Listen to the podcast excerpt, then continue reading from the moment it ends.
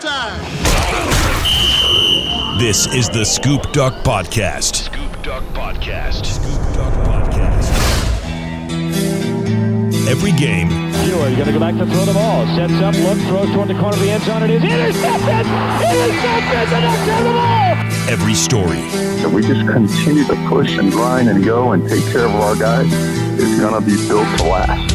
The Scoop Duck Podcast. Scoop Duck owner Justin Hopkins and Matt Bagley from 96.1 580 The Game. back and excited to be back. We got a lot to break down. Scoop Duck and Hi Fi. Matt Bagley alongside my friend Justin Hopkins, who is uh, zooming in from his house in Southern Oregon. We're going to talk draft. We're going to tell you what we think about where Penei and Thomas Graham and some of the other great names in green and yellow are going to play professionally. But let's start with the players who are still suited up collegiately and what we saw this weekend from the Oregon spring game.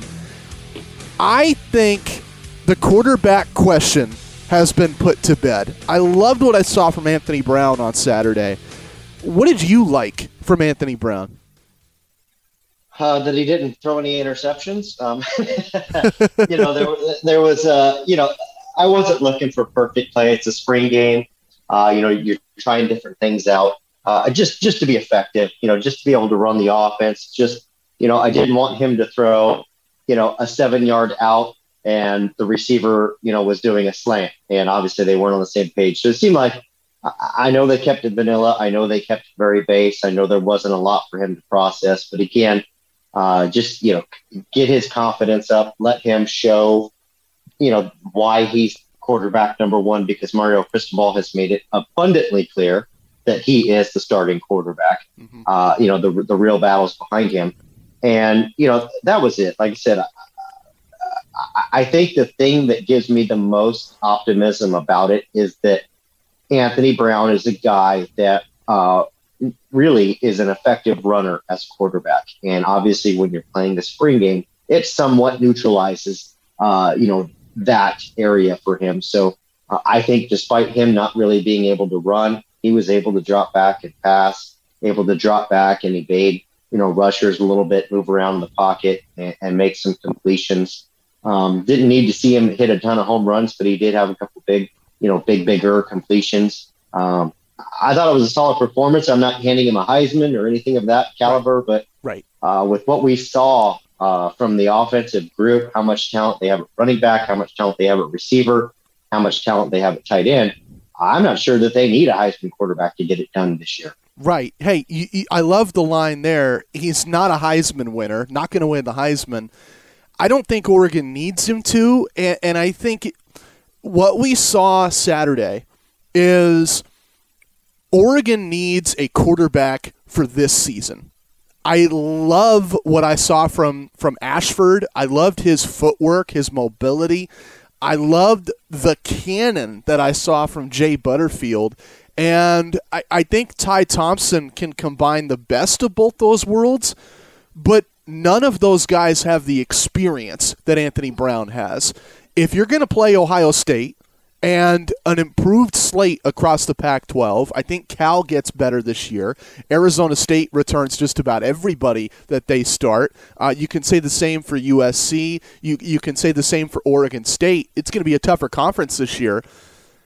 I think having that person that has the arm, the mobility, and the experience that Anthony Brown has is perfect for the Ducks. Yeah, I certainly didn't feel that I- I'm not here to, you know, uh, criticize Tyler Shough uh, any great degree, but I, I certainly don't feel like defenses feared him in all three phases of game. You know, obviously being able to pass the ball downfield, you know, being able to run the football effectively, being a run threat, you know, being able to evade the pocket, make throws, um, and being a commander of the offense. And you know, those are the kind of the three facets uh, of being a quarterback, depending on the offense you're in. And um, you know, I, I just don't think teams had to. The hard part is I don't think teams really had to respect his arm. Uh, you know, downfield for the most part. They didn't really have to respect the run.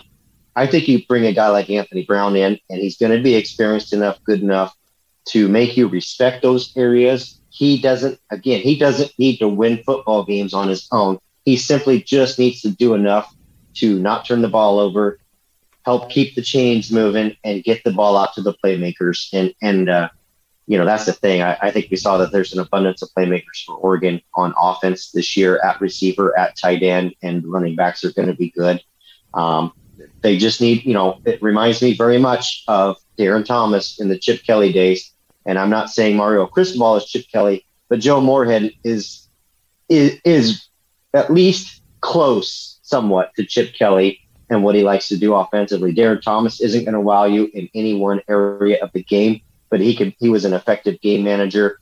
You know, helped the Ducks. Uh, you know, play for a national championship. He was a great player. I think that that's what Anthony Brown can be for this team if these weapons can be uh, good enough. And given the fact that I think Joe Moorhead will put him uh, in places to succeed. Joe Moorhead is Chip Kelly.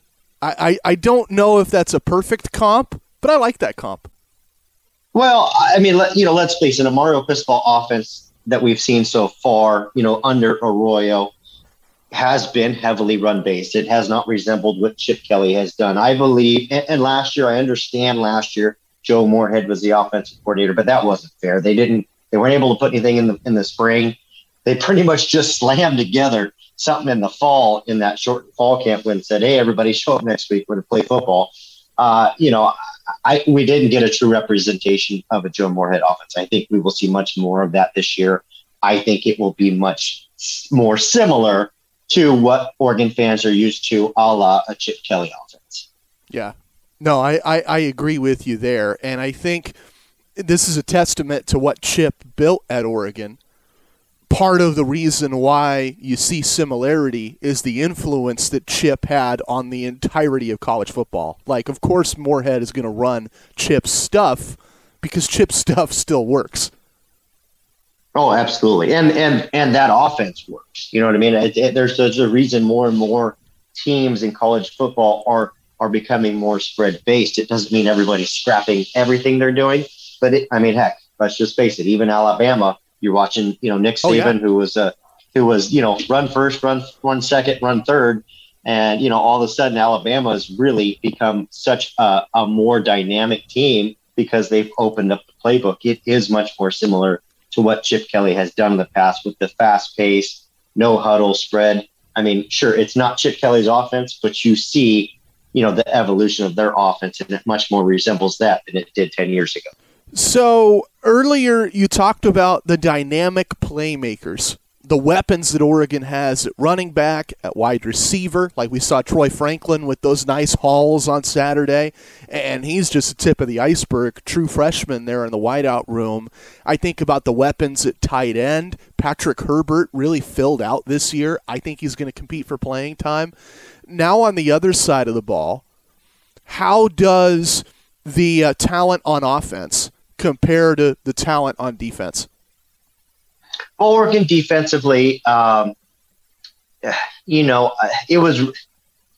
So you and I recording this, you know, I've I've tried to do because practices were closed this year. We had two opportunities to view Oregon football, both in scrimmage situations, and for me, I, I've tried to kind of encapsulate everything from the two rather than just what we saw in spring ball or the spring game, excuse me, and the reason for that is in the spring game, there were a number of notable players that weren't playing. Mykael Wright, one of them, DJ James, another one, Jamal Hill. That changes the entire complexity of the secondary. That's half of your starting lineup, uh, you know, for the most part, uh, not out there. So, you know, th- both, all three of those guys played in the first scrimmage. And I thought in the first scrimmage two weeks ago, the secondary looked good. Did it? Did they look great? Did they look elite? No, but they looked good and that was with Jordan Happel being the, the, the third starting safety. Verone McKinley, Jamal Hill, Jordan Happel. Again, Jordan Happel started on, on Saturday, and as did Verone McKinley, uh, but they were without Jamal Hill. So, you know, it's been a lot of plug and play. Um, you know, Dante Manning was out there on Saturday. Uh, we saw a lot of Trikweze Bridges out there on Saturday. We saw a lot of Bryan Addison out there on Saturday uh, at corner. So it was mix and match. Um, I, I personally think the defense can be good. I think it be, can be good enough to complement the offense. I don't think they're anywhere near elite. They have a couple of elite linebackers for sure. You know, uh, Noah Sewell is obviously one of them. I think Justin Flowe could get there. I'm not ready to anoint him uh, that way just yet, but ISM is is about as good as it gets as an experienced linebacker for Oregon. And then, of course, up front you've got you know Thibodeaux, which is I mean we, we you know what the commodity is there. I don't have to talk about it. Uh, you've got a guy like Brandon Dorlus who's really flashed some some great uh, flashes towards the end of last season. For me, it's the interior of the defensive line. It's is Popo Aumavae the guy? Is he big enough? Is he strong enough? You know, who can play next to him? Is it Christian Williams? Is he ready? Is he big enough, strong enough? Keyon Ware Hudson. You know, I'd love to see one more big body in there. I'd love to see somebody in that 325 range, 335 range, possibly if they could handle that kind of weight. Um, you know, Jason Jones is a guy that does uh, break that weight barrier, but I just don't think he's technically ready yet. So there's bodies there. I just think we're going to need to see a little bit more improvement from the interior of the defensive line. Not a lot, just a little bit. And I think Oregon's really got to make sure that their starting group of of of, of the secondary, the corners and safeties, are healthy and playing. And I'm really curious to see who ends up being that third safety in the group. You, you know, Verone McKinley is going to be out there. You know, Jamal Hill is going to be out there. Um, you know, will it be Jordan Happel, Will Demon, David pass him up? You know, Steve Stephens, Jared Greenfield, somebody, Bennett Williams. Um, there's a lot of options. It just needs to be somebody dependable, in my opinion. I think your comment about the secondary and, and the guys that played in the open scrimmage that fans saw two weeks ago versus the guys that played Saturday in the spring game is really savvy because when I watched the spring game, I put this in my notes. I was going to talk about this on my radio show today. I was concerned about some of the lapses in coverage of yeah. of guys like Troy Franklin getting over the top of the defense. Um, and and it sounds like that's not a concern for you. Well, I mean, it's always a concern, no question, but it wasn't a true representation of that secondary. No Mykael Wright, no DJ James. Those are your starting two corners. I don't, I don't care what happens between now and, and fall camp. I feel confident saying those are your two starting corners. They weren't out there, and and that's okay. I'm not, I'm not concerned about them. I, everybody needs to remember this is a spring game. There's no reason to put a Mykael Wright out there. There's no reason to play a Kayvon Thibodeaux a ton of reps or Noah Sewell. those you would just want to right. you just want to protect those assets. That's all you're looking to do there. Get them a couple reps, let them hit somebody a little bit, and then get them off the field. So I'm not concerned, but I I am concerned about what you said to a point that hey, yeah, we can't you know you can't be letting guys get through the secondary uh, into that back level easily, and they did do that a little bit on Saturday, but there is something else to note there the offense was clearly vanilla and running a base offense probably only ran three or four plays, five plays uh, in the whole game. Uh, and that and one of them was obviously the throwback screen to Kingsley Suamataia. Uh, but the defense was also vanilla as well. You know, just basically sat in their base defense the entire time. They didn't mix anything up. They didn't. They didn't. You know, do any different twister stunts up front. They didn't move guys around. They didn't do pre-snap movements. You know what I mean? They didn't do any of that stuff that you'll see this fall. So ultimately, if you're just, let's just say you're being vanilla on both sides of the ball, really that tends to favor the offense a little bit. And I think that showed on Saturday. Not to mention the defense was missing some key guys. Uh, again, three and three guys out of that starting secondary uh, were not there. So yeah, that does explain why they were able to get over the top a little bit. I mean, let's be real. If Troy Franklin's not starting for Oregon, he's one hell of a backup. I mean, that guy is. I mean, right. and and that and that's a testament to the depth at receiver at Oregon. Now you've got some experienced guys there that he has to beat out. But holy smokes, can that get play football? And it's abundantly clear in the two open scrimmages we are able to see that that that kid's future is incredibly bright. Yeah, yeah, it's easy to overhype freshmen, especially when they haven't played games against opposing teams yet. But I think about what happened in the NFL this weekend. Bama sends its fourth first round wideout to the NFL in the past two years, and they've got a fifth on the way next year in a th- in a three year span. And I saw Troy Franklin look like a guy that could hang with those dudes. I saw for, for the first time in the Mario Cristobal era a kid that looks like a first round wideout. Yeah, no, then that's fair. I, I, I mean, I, I, I hate to get hyperbol- hyperbolic, and I hate to set unrealistic expectations, but there's absolutely nothing that I saw in two practices from Troy Franklin that didn't say, "Hey, look, this, you know, this guy's a dude. I mean, he's going to be a dude. Maybe not this year. Maybe he's not winning the Heisman this year, obviously, but I mean, I, his time's coming, and I, and I think we're going to have you know two, three uh, really good years out of Troy Franklin at Oregon, and Dont'e Thornton has shown some really th- good things as well. Um, but I, I think it's I, think it's pretty clear that there's a little bit of, of a difference in those two, and Troy Franklin looks like a legit legit guy. Yeah, yeah, lots of like there. Uh, lots of like with the Ducks overall. Offense with some pieces, defense with some pieces. And we're going to talk about those pieces in a way that is is um, reminiscent to the regular season for a lot of fans of the pod. We've got QB 11 from the Scoop Duck boards and Hythloday from Addicted to Quack. We're going to treat this just like a game week. The Ducks played. What do they think about it? And where do the Ducks go next? Scoop Duck and Hi Fi. Okay, back here on Scoop Duck and Hi Fi, Matt Bagley alongside Justin Hopkins. And like I just said, we've got two of my favorite guests on the pod right now, treating this just like a game week. QB11, who's a moderator at Scoop Duck and, and writes a lot of great insights about scouting and viewing talent, evaluating players on this Oregon roster, especially on the offense. And Hythloday from Addicted to Quack, whose film breakdowns have become somewhat legendary amongst Duck fans online. These two guys are with us right now, and I can't wait to pick your guys' brains. Duck spring game. I feel like the offense was better than the defense. Justin pointed out that's not really a concern right now because a lot of great guys didn't play.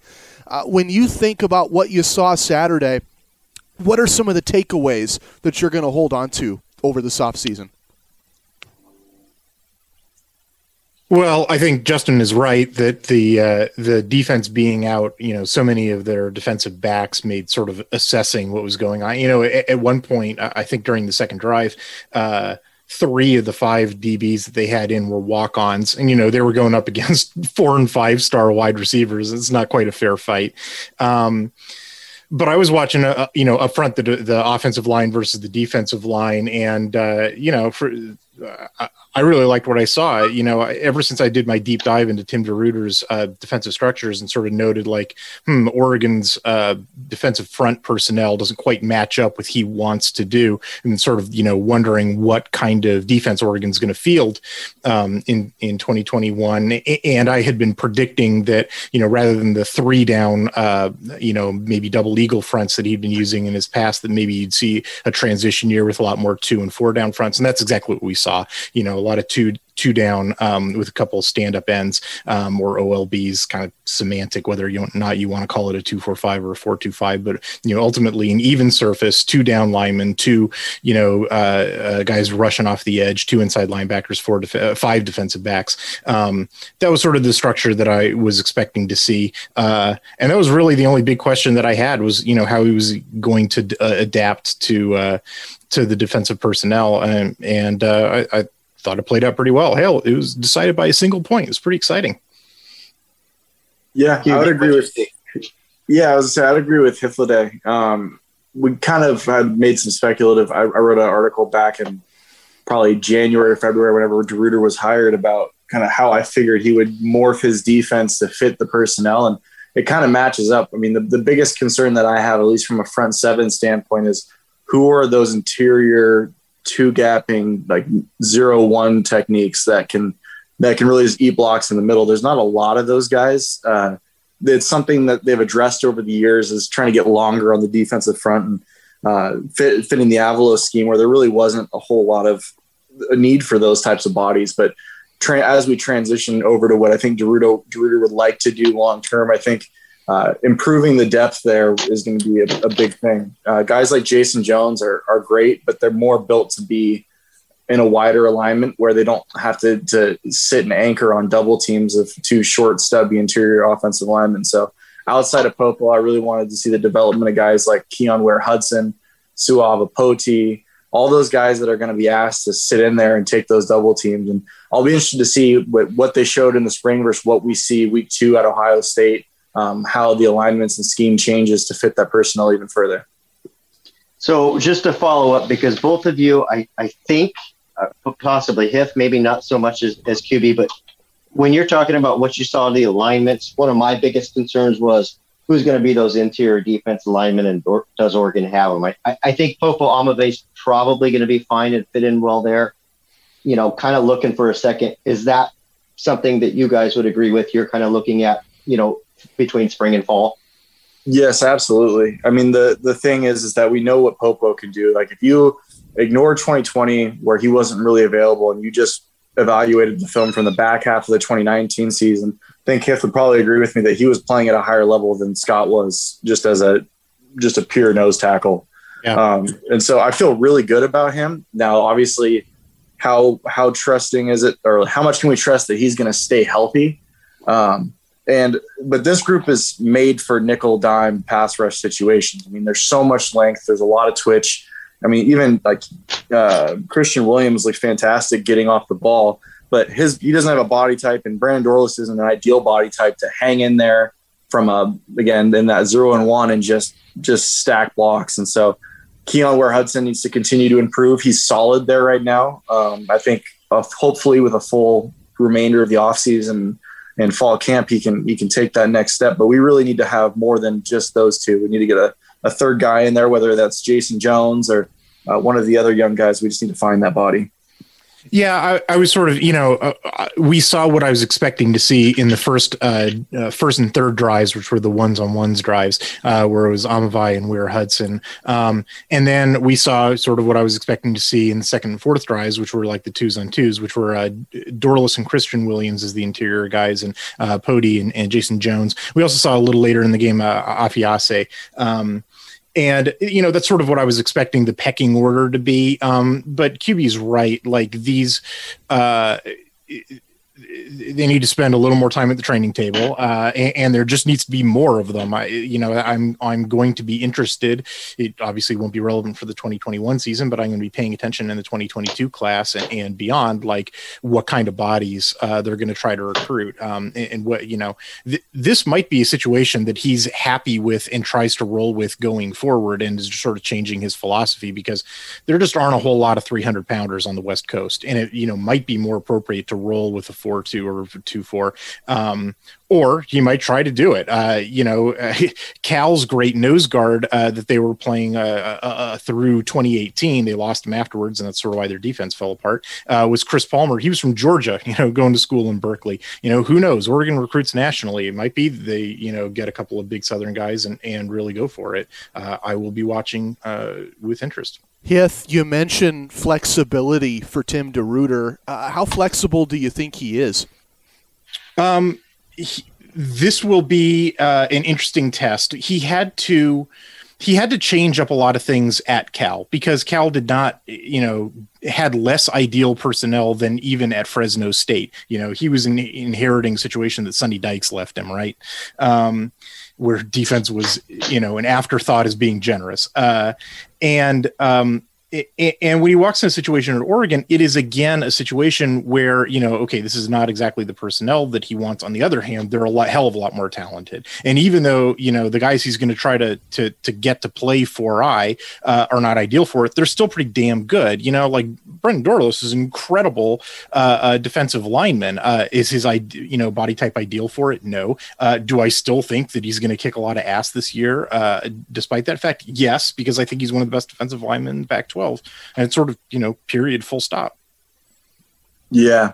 Yeah i would agree with that. Uh, i think i think we might disagree a little bit though in, in the fact that i don't think that the 4i is the body type that we're struggling to recruit and i do think that that's the hardest one to recruit. Getting a bunch of six foot six one 300 pound guys is easy. If you just want a guy that's just going to line up over the center he's not going to be a, a, a pass rusher but he's just going to eat that block and he's going to be hard to move just gonna be a little fire hydrant. You can find those guys. Yeah, Washington's got five of them. Yeah, I was gonna say that's if you have if you compare Oregon and Washington defensive line, you have two different problems. Oregon has done a great job transitioning and getting a lot more explosive and lengthy, and the body types aren't lean. Like it's not like we have a bunch of Jalen Jelks that we're going to ask to beef up and play five techniques.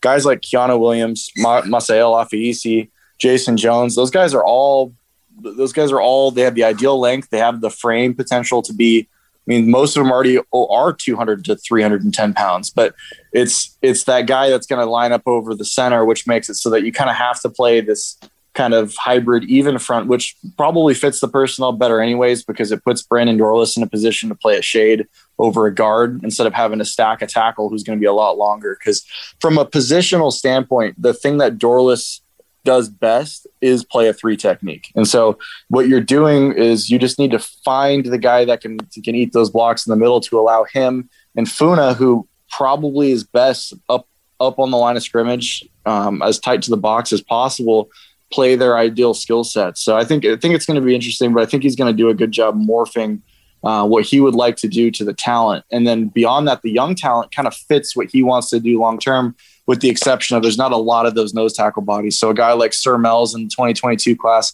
I think that's where they project him. But again, he's also long enough to bump outside if he's athletic enough. So I think they've done a good job of addressing the defensive line. It's just that there's a lot of youth and inexperience still. The other thing you mentioned Mase Funa and and Kayvon Thibodeaux as well. The other thing sort of put to bed is the notion that like, oh, Thibodeaux's uh, switched over an OLB. That means this guy's like a, a coverage guy. It's like no, you know, maybe he's going to do that once in a blue moon just to mess with the offense. I mean, that's what he was doing with Von Miller um, at, at, Texas A&M 2010. Um, but like, no, it's a it's an even surface, and both you know he and Funa uh, were the you know were the starters with the ones uh, in that that game. But then you also saw, you know, Jake Shipley was playing on on the end. Like uh, you, the uh, you know you saw. Um, uh, during past situations, you saw Adrian Jackson, you know, playing up on the end. Those guys are dropping into coverage. Right, Treven Ma'ae actually, I thought had a pretty good game. Um, yeah, uh, Jayden Navarrete uh, as well. Like, um, yeah, you know, exactly as you would expect, like tight into the box, and and they're they're they're coming at the quarterback. That's their job and something to like keep in mind, and I've said this a couple times in regards to like Thibodeaux's position change is it's a lot smaller of a change than people recognize. Because most of the time, I'd say probably 70% of the time, his utilization last year and the year before is going to be exactly the same. He's going to line up in a seven technique. But the difference is, and it'll be interesting to see with Ken, Ken Wilson's influence, is with him sliding to more of an outside linebacker position instead of that defensive end that he played in, in the in the Avalos front, instead of stemming inside to really have to play that four eye and stack a tackle, playing an outside linebacker position, it's more likely that he will drop out of the box and play in coverage than have to drop even deeper into the box and stack in the run game. Which, I mean, it, you ask anybody who knows anything about about what how Kayvon projects to the NFL, that's not his skill set. He's not he's not a 275 pound guy who could slide in there and hang. That's not his strength. So just take him take them away from that situation entirely and, and, and plug in bodies that fit that role. And, the reason that he is going to roll outside is because all of his help in in DeRuyter's structure comes from the inside, right? Like not only does he have you know bigger you know linemen doing that, but the, like all the action, as anybody who watched Cal and looked at their tackle numbers knows, you know, comes from the inside linebackers. And that was the other thing that was really encouraging about watching the spring game was I thought the inside linebackers looked great. Uh, like you know, not only in comparison to 2020 when there were some clearly you know some tackling problems and maybe some focus issues as well, but like I mean, these are just just far more talented inside linebackers that Oregon has had prob- ever, really. Uh, you know, I, I thought that Slay was back to form. It was great to see, you know, Sewell was all over the field. It was great to see uh, Justin Flowe, you know, seemed like he's uh, on the mend. Uh, we saw a little bit of um, Keith Brown uh, was nice. Uh, Mathis and LeDuc, who's sort of, you know, the forgotten inside linebackers are getting reps with the twos. I thought they looked great. Um, you know, a lot of good options there, the inside linebackers. And, and, you know, a couple of those guys are going to set records in terms of tackling and the nature of the system uh, for the reasons that QB was elucidating. Yeah, like it's not it's not like some try hard. Like I don't mean I don't want to talk disrespectfully about the linebackers that he's had at Cal, but the the class of athlete that he's going from with the guys that like Weaver who uh, who were very productive to guys like Sewell and Flowe, it's it's a completely different animal. And I would be honestly after after seeing Flowe, I would be very surprised if by the time it matters this season we get into the thick of in thick of conference play, he's going to be probably starting with with Sewell because we just we haven't had those kind of guys around, and really you're only going to have them together for two years maximum. Um, kind of putting, I suppose, the finishing touches on on defense, if you will. Uh, you guys did a great job breaking down the front, the front seven, ultimately the uh, defensive line, linebackers. Uh, corners and safeties. I don't know about you guys. I was able to obviously watch the spring game uh, on the television, and then I was able to attend the open scrimmage a couple weeks ago. I don't know if, if, either of you did both, but you know, for me, uh, they pretty much had most of the starting secondary that first week. They didn't in the spring game. I thought it was a noticeable difference based on what you've seen. Concerns, area of concerns. I mean, what did you guys kind of see from that group? I know there were some big plays by the offense and receivers, but just kind of where things at for you with the secondary. Let's start with you, QB. Yeah, uh, my biggest concern just overall in the defense is the depth at corner, um, which kind of showed itself a little bit in the spring game. There's just not a lot of scholarship bodies there this spring. That improves a little bit in the fall when Barkins and uh, uh, Dickerson show up. But right now, the problem that we have is, especially, I feel really good about the top two guys. James and Wright are top of the line starters in the conference. Those guys are both players. I'm not worried about them. Um, we didn't get to see Bridges. There's been great reports that he's improved a lot. I'll believe it when I get to see it with my own eyes. And then we got to see the last two scholarship defensive backs at corner, both Manning and Davies. And the physically, their talent is there, and they look really, really good. But it's they're going up against the ones at receiver, and they're both basically in their first spring. Well, they are both in their first spring. So um, and, and they've had very limited reps. They look good. I think Davies reminds me quite a bit of how Graham looked his first spring at Oregon.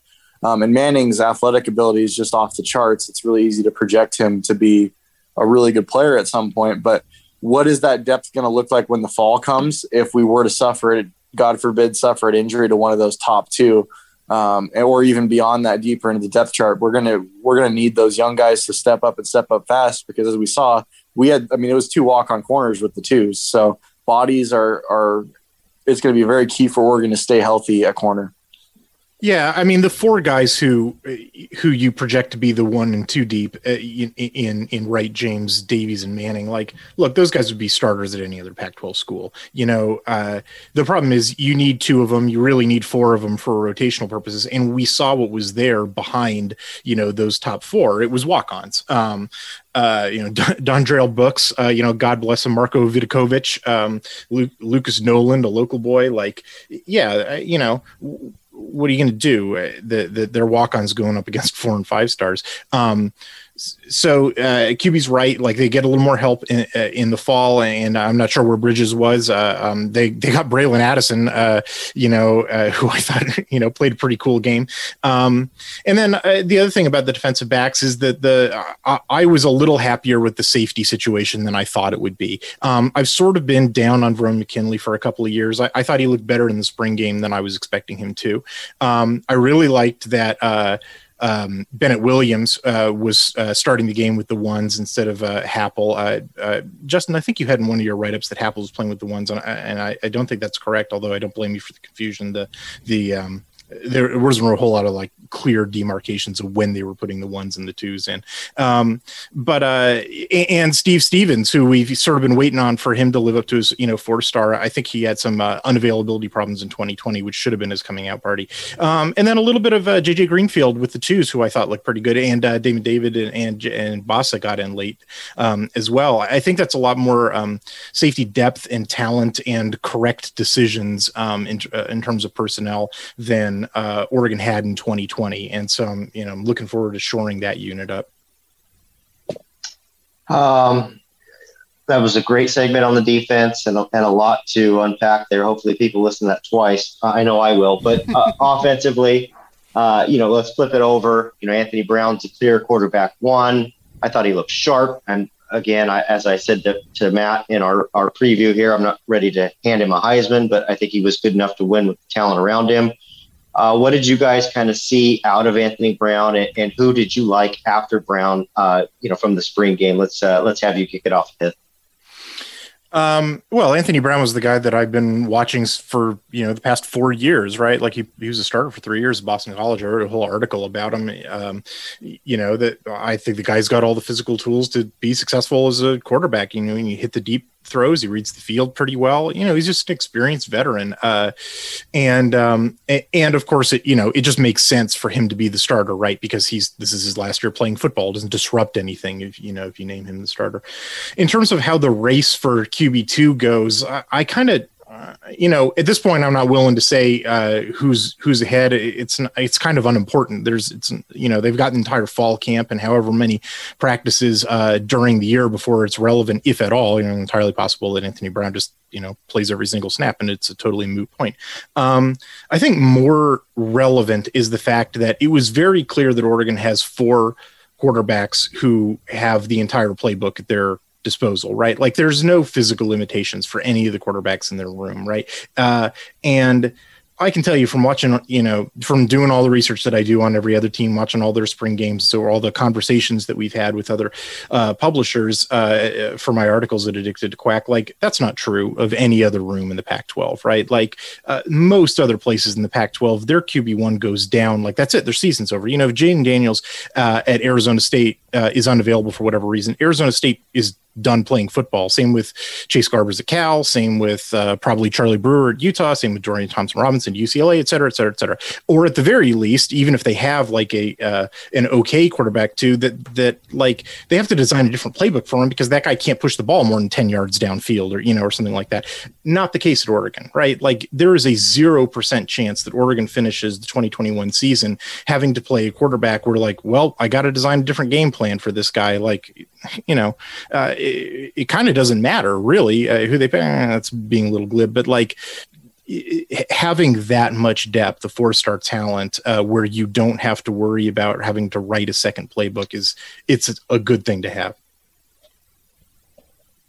Yeah, I would I would agree with that. I think uh, it's a really small sample to anoint somebody on. I wasn't able to go to that open practice a couple weeks ago, so uh, even then I probably wouldn't feel comfortable with it. What I will say is that uh, I think that Brown has a really high floor, and I think that reasonable expectations should be set. But when you consider that he's going to have the best supporting cast of an Oregon quarterback since Vernon Adams was at Oregon, it it it should give you some hope that this offense should just achieve like if they if they if they hit their baseline on a week to week basis, you should be scoring 35 points. So it's just a matter of of, of oh, I apologize one second.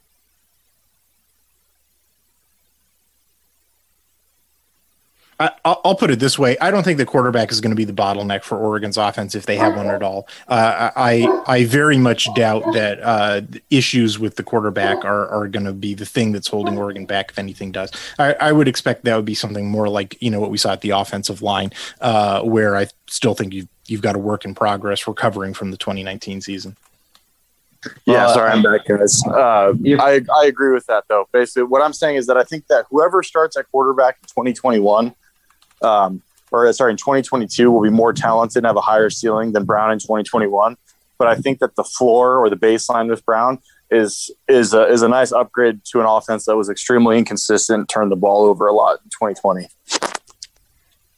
Uh, and uh, I guess that's how I feel. The supporting cast around him, you know, should should give him plenty. And as long as he's just controlled and making the right decisions, not forcing the football, the offense should hum. Uh, flip it over and uh, receiving tight end.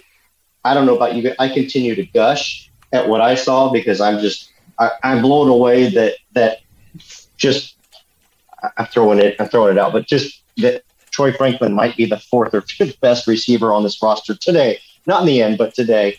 Uh, you know, and the fact that they've got at least four capable tight ends. What did you guys see from that group specifically? Who did you like? Who stood out? QB, go ahead.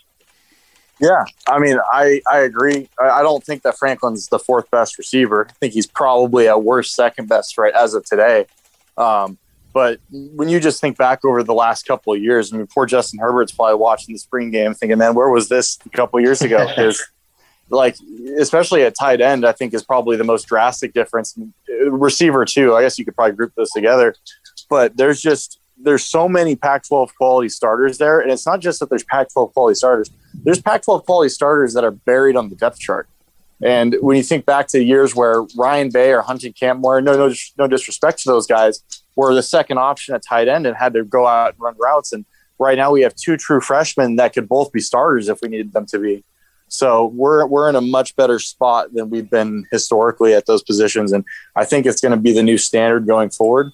Um, and I think some good players, some really good players, are going to lose snaps this year, the guys with experience to young guys, because they, you just can't keep them off the field. The thing that I was uh, really encouraged by seeing was um, was the tight ends. Number one, like those true freshmen look ready to play right now, uh, which that's nuts for tight ends. Uh, and number two is uh, uh after not really seeing much of uh, Patrick Herbert at all or Spencer Webb as you know a blocking tight end. Uh, no, those guys were starting. You know, those guys were running with the ones, and they had clearly bulked up, um, and they were knocking people around. You know, they were you know your your your full service tight ends. You know, not just like run out and catch passes. Um, and you know, for Joe Moorhead, it's been a minute since he's had, you know, really high quality uh, uh, tight ends like that. Um, the he he you know Mike Gesicki at Penn State was not a great blocking tight end. He didn't really have him at, at Mississippi State, um, and uh, he didn't really have him you know at Oregon in 2020 because nobody could stay healthy. Um, and you know so i'm really interested to see what moorhead does with that full of a room of full service tight ends where you know not, i don't want to be too cavalier about this but even if webb and herbert get hurt he can still field 12 personnel sets uh, you know with Matthew and ferguson and not miss a beat because i mean good lord those guys are huge.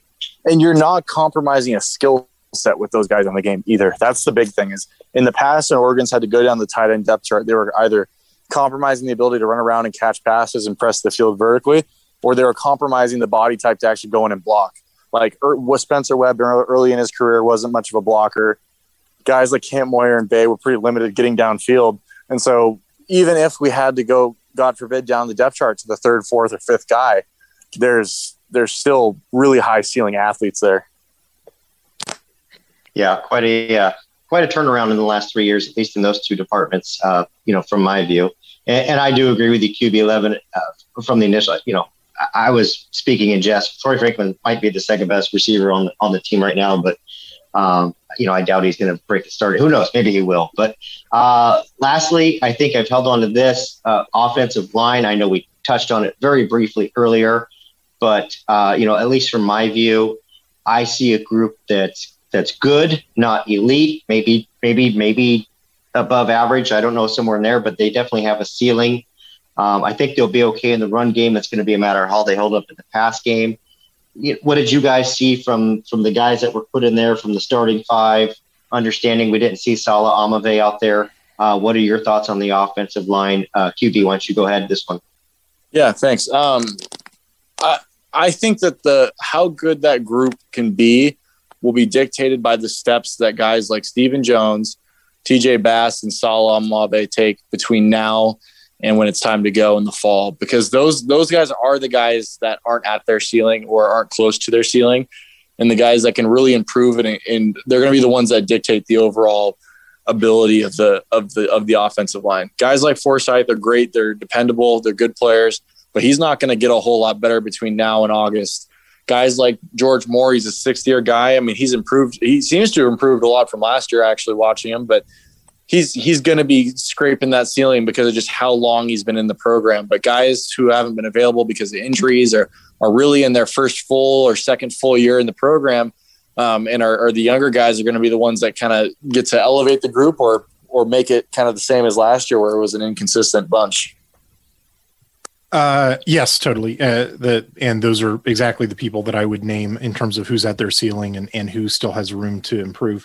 Um, the the I will be interested to see what happens when um, when Laulu gets back. Uh, I have been hoping that what that means is that Walk uh, is is put back with the twos um, because that's sort of where his physical development uh, has you know capped out at. Um, I was interested to see a couple of uh, guys that I wasn't expecting to. Uh, Dawson Jaramillo was uh, taking reps with the ones at right tackle, who I was not expecting to see, and I don't think he embarrassed himself. Uh, we saw Suamataia and uh, Marcus Harper um, and Logan Sagapolu and Jonathan Dennis uh, with the twos, as well as uh, Jackson Powers Johnson, uh, formerly light.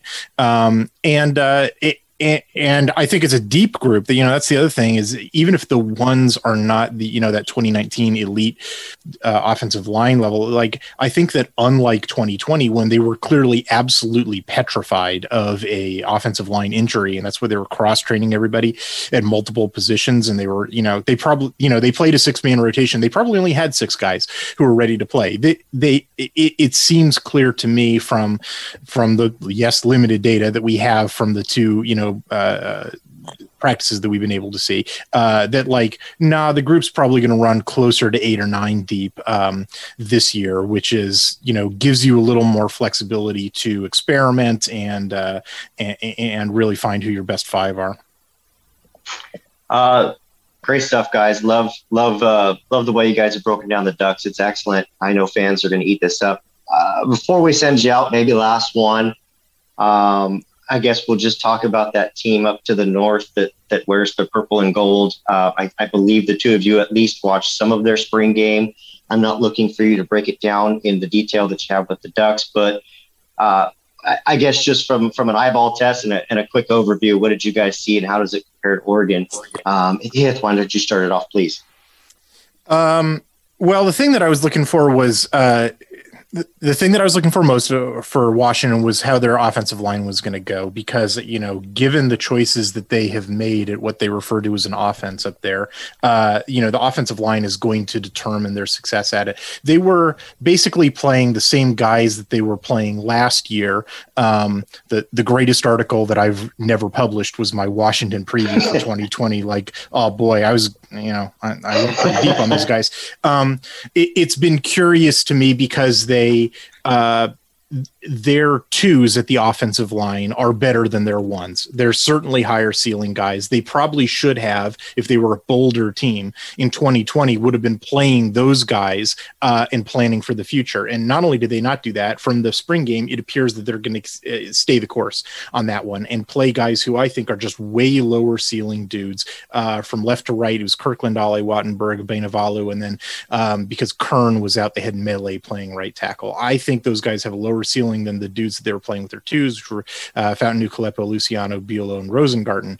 Um, uh, Myles Morow was out. They probably would have had him playing center if he were available. Anyway, the uh, the and then sort of across the board that same philosophy that i have been noting in chris petersen's uh, teams and now it appears you know jimmy lakes as well where like the seniority uber alles right? Like the guy who's been around for a while no matter what his ceiling in he's the guy who gets the start. Uh, and the more talented dudes they recruited like are going to warm the bench. Like that's what i was seeing throughout the spring game. And i mean the difference in talent between the dudes that they have selected to be their ones uh, and you know the team to their south is remarkable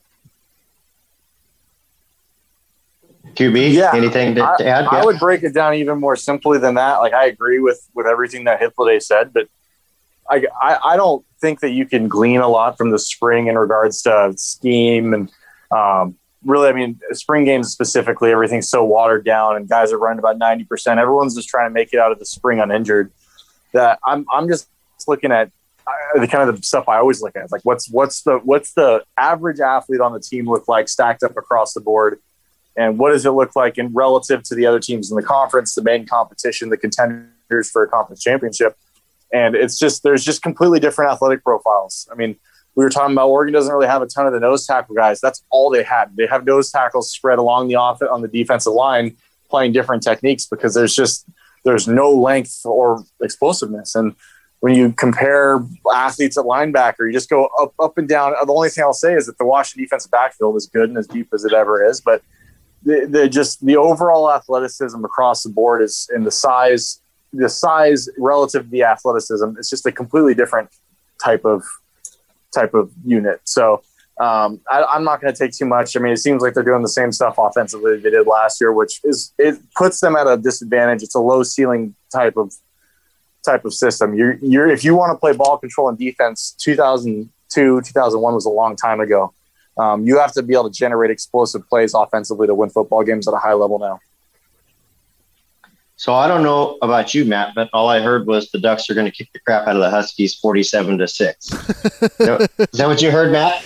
yeah, yeah. I I think uh, the greatest coach in the history of the Pac-12, Jimmy Lake, really is going to have his work cut out for him next fall. Uh, Man, I'll and say that, like, I think there is a version of the Washington football team which does pose an immediate threat to Oregon. In fact, there's like and is actually a pretty damn good team could could go to the playoffs. I don't think those are the that's the team that's going to show up on the field. Um, I, I, think culturally they're making the wrong choices in order to do that. Yeah, which is so, uh, interesting because if you look at them on a long term scale, like they they really did recruit well under Petersen. Like the last couple of years of Petersen, they brought in good talent, but, but the way they've deployed that talent and they've staggered it out, some of it's left, some of it hasn't played and they've stuck with their guys, their OKGs that they can trust. And it's limited the ceiling of the team in the short term, but it's also staggered their classes in such a way where if they don't maintain that type of recruiting, that roster will fall off a cliff because they just there's going to have a bunch of guys that haven't played or they're going to have a bunch of guys that just aren't the same athletic profile that they might have been able to recruit three or four years ago. Well, and like half of their skill talent hit the hit the transfer portal, probably for cultural reasons. You know, for, for exactly the reasons I, you're saying, QB. Like, yeah, like I, this this team would worry me a lot more if I thought it were better coached. Yeah, like guys like Jalen McMillan and Rome Odunze, those guys can play on the outside. They're good receivers. I think that their running backs are all kind of the same guy. None of them are particularly explosive on their own, um, which is gonna. I mean, again, it fits in. They're they're hard nosed. They they run they run the ball hard, but they're they're six to seven yard in a pile of dust kind of guys. Whereas, I mean, if McGrew gets out there and skirts on the edge, he can go in a straight line. But they're not super dynamic ball carriers. But I don't see them offensively opening things up enough to really take advantage of the talent and skill sets of those outside receivers, especially if they decide to roll with a guy like Dylan Morris who struggles to push the ball down the field versus a younger guy with some more arm talent like Huard. It pushes the right word with him. yeah, it's a well, put. I mean, there's a lot of hang time on anything outside the numbers. Well, I, I certainly hope uh, Grinolds and Finners don't hear this because they'll be crying purple tears from you guys. But uh, we we uh, we do appreciate your time, and I and I hate to cut it off, but we're going to have a ton of off season to to keep going over some of this and maybe get further into the evaluations. Uh, Hythloday, we definitely appreciate you. QB11, we appreciate you as always. And uh, can't wait to get you guys back on again here. Hey, if I can plug something real quick, I uh, I'm publishing my my weekly uh, deep dive series into every Pac-12 team. I published the first one on Cal uh, on Monday morning, and uh, uh, we've got every one of them lined up to get you through the spring and beginning of summer. Um, really great podcast interviews, and, and uh, if you think this was deep in the weeds, boy, let me tell you. Yeah, thank you guys for having me on. It's always a pleasure, and uh, I look forward to doing more of this stuff in the future. The other thing I'll say is that when you look at the problems that we discussed, or the maybe the question marks or things that need work going into the fall for Oregon relative to the other teams in the conference, like or even in the division, like a Cal, and you read Hythloday's dive, it's like, you know what, our problems really aren't that bad.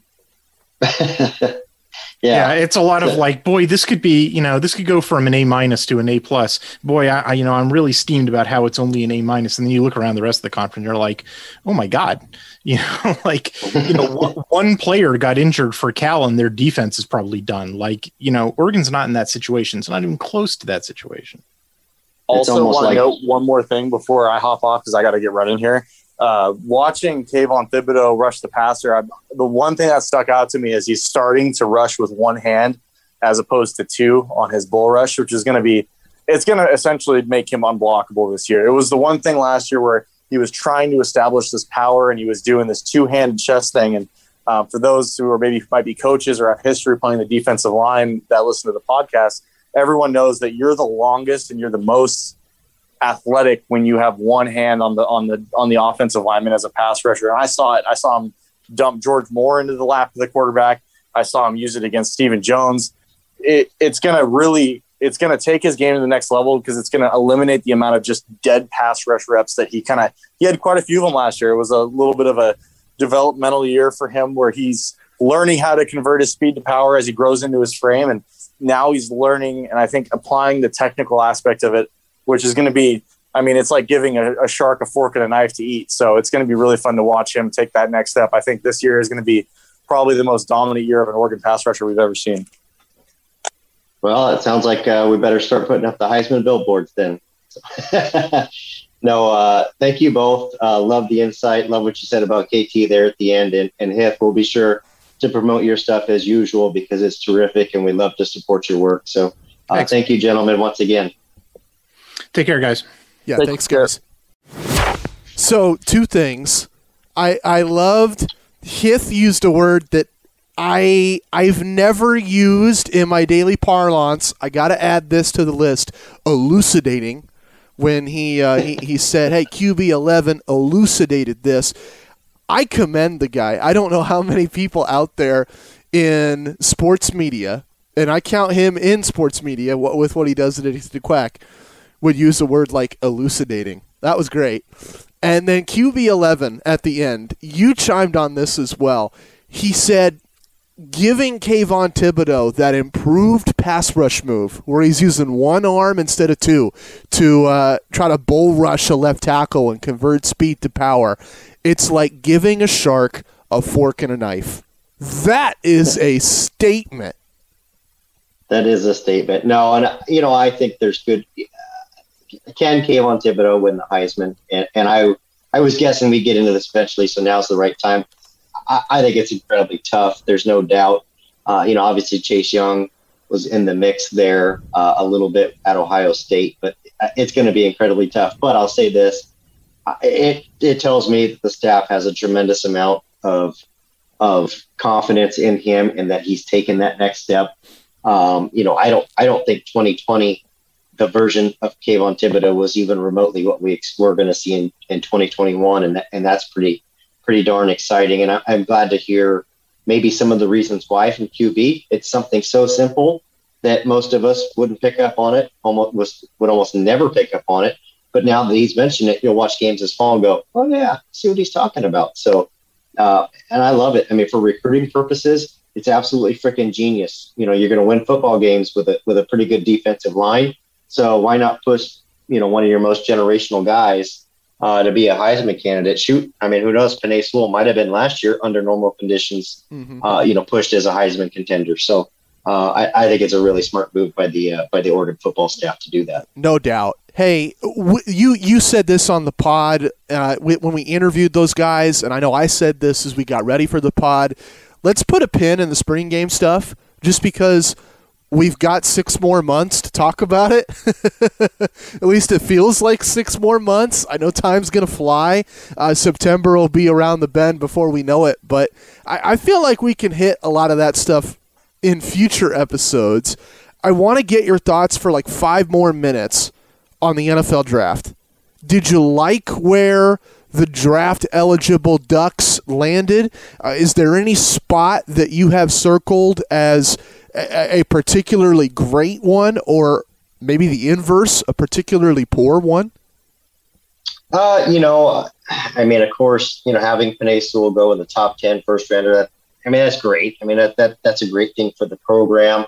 Uh, you know, I know some people thought there's potential he could go four or five. He, you know, he I'm going to use the word slid to seven, but it's not much of a slide. Right. I, uh, I think he slid to seven because because I yeah, he, I thought the Falcons and the Bengals should have taken him four and five, but that's the, just a the thought, Bengals. You know.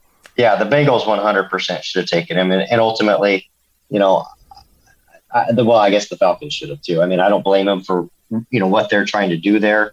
It's clear that they're just you know wanting to outscore everybody, and that's fine. But I, you know, I I think he's going to help anybody he lands on uh, and I say that, and I'm about to say, except for the Lions, I think they have so much work to do. It's yeah. going to be, yeah. Uh, you know, I think it's going to be a rough couple years for him unless he start making moves. Um, it's going to be a rough couple years for him unless he ends up on a on a on another team after his rookie contract uh, is up. So uh, he's going to be a great player. I, I just hate to see. I feel bad saying this, but I feel like his first couple years are going to be wasted in Detroit.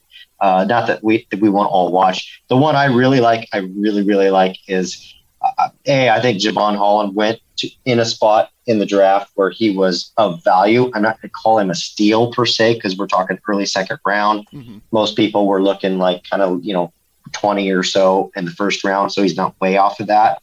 But I think there's a lot of value, and I think he goes to an absolutely terrific situation with the Dolphins. He's surrounded by some talent defensively. They've got at least enough, a little bit of enough of firepower on offense to take some pressure off the defense. Uh, that's a team that's made some moves the last couple years and seems pretty serious about making that organization better.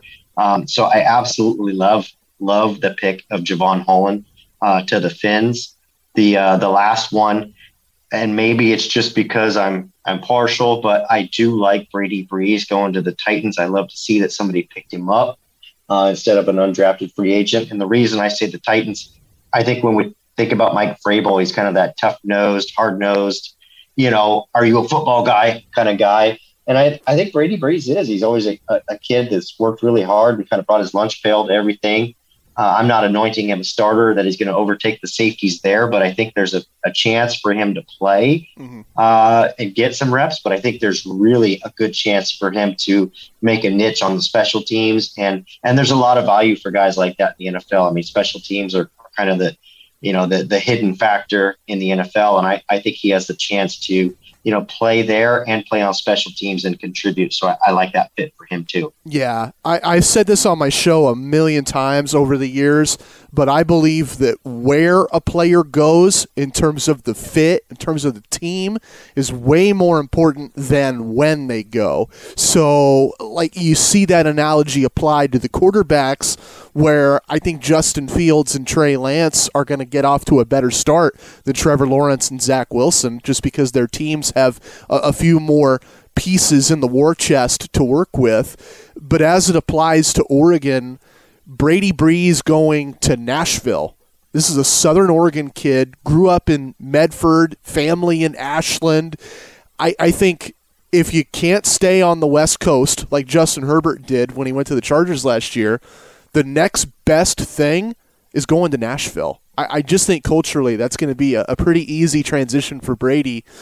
And then Jevon Holland going to the Dolphins, you hit the nail on the head. Brian Flores is obsessed about winning and nothing else matters. So he goes to an organization that's no nonsense, focused on the right stuff from day one, and I think goes to a, a team where they've done a really good job acquiring pieces. They've kind of taken the Belichick philosophy where they don't need to sign these all world, really versatile guys that can do everything.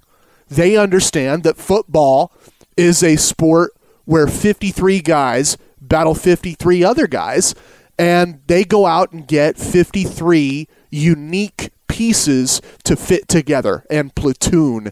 So you'll have a, uh, a, a, run front in your secondary. You'll have a uh, passing front in your secondary. You might have a three safety lineup in your secondary, a big nickel, so to speak, or, you know, all, all sorts of different personnel groupings on defense based on the coverages that you want to run and based on what the offenses are throwing at you. And I think Jevon Holland fits really well in that kind of environment. Is he an all around, all world safety, second coming of Ronnie Lott? I don't think so. But I think all of those cover three teams and, and, all the teams like Miami that want a lot of variety in their secondary for the various passing personnel groups they're going to see, Jevon Holland is a dude they coveted. And so, yeah, I think that's a great fit for him. Yeah, and, and that was one of the things I read is that you know obviously they like utilizing that Minkah Fitzpatrick role, kind of that nickel rover kind of guy, mm-hmm. and, and and that I mean that is hundred percent Jevon Hall, and that's a guy that you can bring down and not lose a ton in coverage. No, he's not a corner, but he's still a very capable cover guy if you need to bring him up. Uh, you know, or you can leave him back there and, and, and, let him, you know, kind of protect against that home run ball. So, I mean, in terms of fit uh, and in terms of, uh, of you know the uh, where he's going to slide into the. I, I, think I think he uh, I, I, think he really lucked out where he got picked, and it makes a lot of sense. And, and I'll leave this note on Penei. I'm actually higher on that Lions pick than others. I know a lot of Duck fans have, have voiced the reservations that you have about how he's not going to win a lot these first couple of years. But I, I see a team with Dan Campbell that he, of course, he had that great sound bite when they hired him, how they want to bite people's kneecaps. Um, but I, but I see a coach that sees an identity that he aspires his team to hold. He wants physical football. He wants that stereotypical smash mouth football.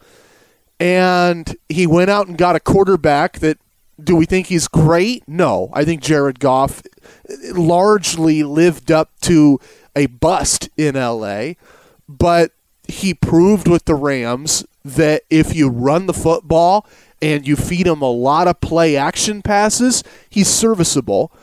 I think the Lions are going to do that. And pair that with a potential rising star in the backfield, DeAndre Swift, who, who's returning, you know, the back they got from Georgia a couple years ago. And I think the Lions have a, a really interesting launching point for Penei Sewell's career where they're going to run the ball on first down and they're going to run the ball on second down and they're going to run a lot on third down if it's third and short. And when they run, they are going to run on the left behind Penei Sewell. So I, I, think he goes to a place where he can be a Pro Bowler from the first game of his first season. And even if they don't win a ton, you're not a team competing for a title.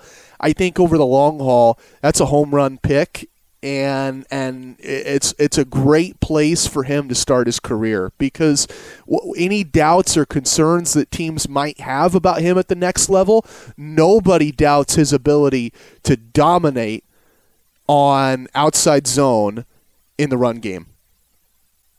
Well, yeah, and I don't think anybody, you know, I mean, anybody who's taken place will expects him to start contribute, and that, you know that's what you're expecting out of your top ten pick, and you know, heck, who knows? Maybe the Lions can win a few games and surprise us all, and, and maybe pick up a few Duck fans along the way. Yeah, yeah. I mean, it's it's the same thing that happened with. Uh, I, I, I guess I'm using a bad analogy here. I would say it's the same thing that happened with Marcus Mariota going to the Titans, but that, that turned out pretty nasty. Um, you know, I, I, I guess if I have to think about it, I would say it's like Jonathan Stewart going to the Panthers. There I go. There, there's a better one because they hadn't really won much before they drafted him. Oh, see, I there's an easiest, easy and obvious one to me. It's when Joey Harrington went to the Lions oh. and and destroyed his career. But uh, yeah, he's he's in the NFL. He'll be fine. He's a he's a big offensive tackle, and and uh, I'm sure he's going to have a terrific career. Yeah, let's hope he has a better start than Joey did, man. Uh, you know, I I could ramble about this for forever because you know me, I'm a big NFL guy.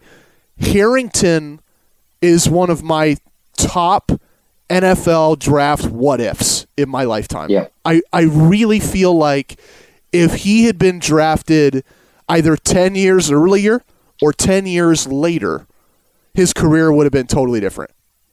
Oh, I agree. I agree. I think he had every. I think he had he had everything to, to succeed in the NFL. It just uh, it just didn't line up for him. Yeah. Yeah. All right. Um, we're over an hour on the pod, and I, I feel like we hit just about everything we could and everything we need to urgently. We can save a lot in the pod for next week. Uh, is there anything you want to talk about real quick before we wrap it? No, no, I don't. I don't think so. I think you know, like I said, we want to get some spring ball, ball coverage before it was too far away, and uh, and we did that. And uh, moving forward, we can get some more guests on and and talk about you know baseball, softball, and, and some of the other sports uh, a little bit more in depth moving forward. Yeah, top twenty-five baseball. Hey, uh, have a great week, everybody. Congrats to all the Ducks that got drafted and guys that are uh, signing UDFA undrafted contracts. Good luck to them at the next level. And good luck to you this spring and this summer as we move one step closer to a normal world. Thanks for listening to the podcast and go Ducks.